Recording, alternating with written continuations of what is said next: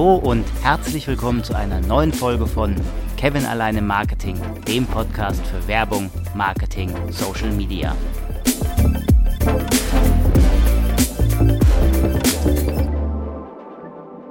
Heute beginnt meine vierteilige Serie zum Überbegriff Was ist der Marketingmix?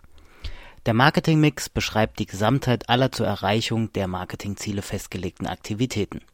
Klassischerweise teilt der Marketingmix sich in vier Bereiche, den sogenannten vier Ps, also Product, Price, Place und Promotion auf.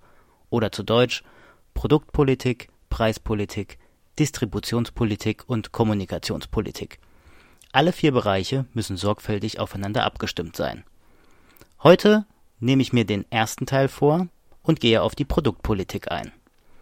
Die Produktpolitik beinhaltet alle Entscheidungen und Tätigkeiten, welche sich mit dem Produkt bzw. dem Dienstleistungsangebot eines Unternehmens auseinandersetzen.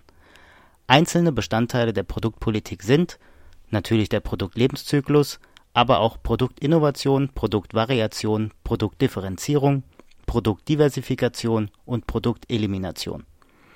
Gehen wir mal auf die einzelnen Begriffe ein, ausgenommen hier natürlich der Produktlebenszyklus. Also, erstens Produktinnovation. Hier wird entschieden über die Entwicklung und Einführung neuer Produkte. Zweitens Produktvariation. Hier geht es um die Veränderung und Verbesserung der Eigenschaften eines Produktes. Drittens Produktdifferenzierung. Hier werden neue Produktvarianten eingeführt, während das alte, also ursprüngliche Produkt bestehen bleibt. Viertens Produktdiversifikation. Hier wird das Sortiment erweitert. Und schließlich fünftens die Produkteliminierung.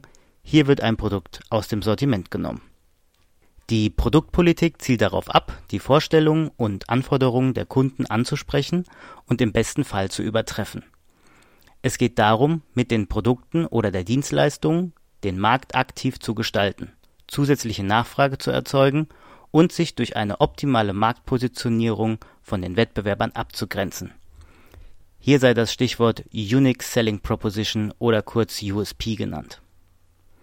Die produktpolitischen Entscheidungen und Handlungen orientieren sich dabei an den Unternehmenszielen, also Unternehmenswachstum, Unternehmensgewinn, Unternehmensimage, Marktstellung und Wettbewerbsvorteile gegenüber Mitbewerbern, Risikoeliminierung bzw. Risikominimierung und Produktionsoptimierung.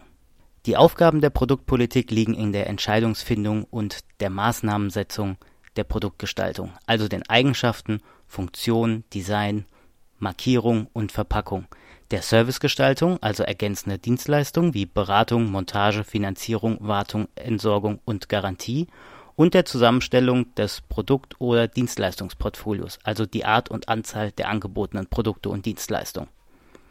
Bei der Produktgestaltung kann man dabei die Eigenschaften, Funktionen, Design, Markierung und Verpackung drei verschiedenen Ebenen zuordnen. Entscheidungen über Eigenschaften und Funktionen des Produkts zählen zum Produktkern. Dieser beschreibt den Grundnutzen eines Produkts. Design und Verpackung lassen sich in den Bereich des sogenannten formalen Produkts zuordnen Zusatzleistungen, also die Servicegestaltung, zählen zum erweiterten Produkt. Zusammengefasst wird in der Produktpolitik entschieden, welches Produkt oder welche Dienstleistung ein Unternehmen auf dem Markt anbieten möchte.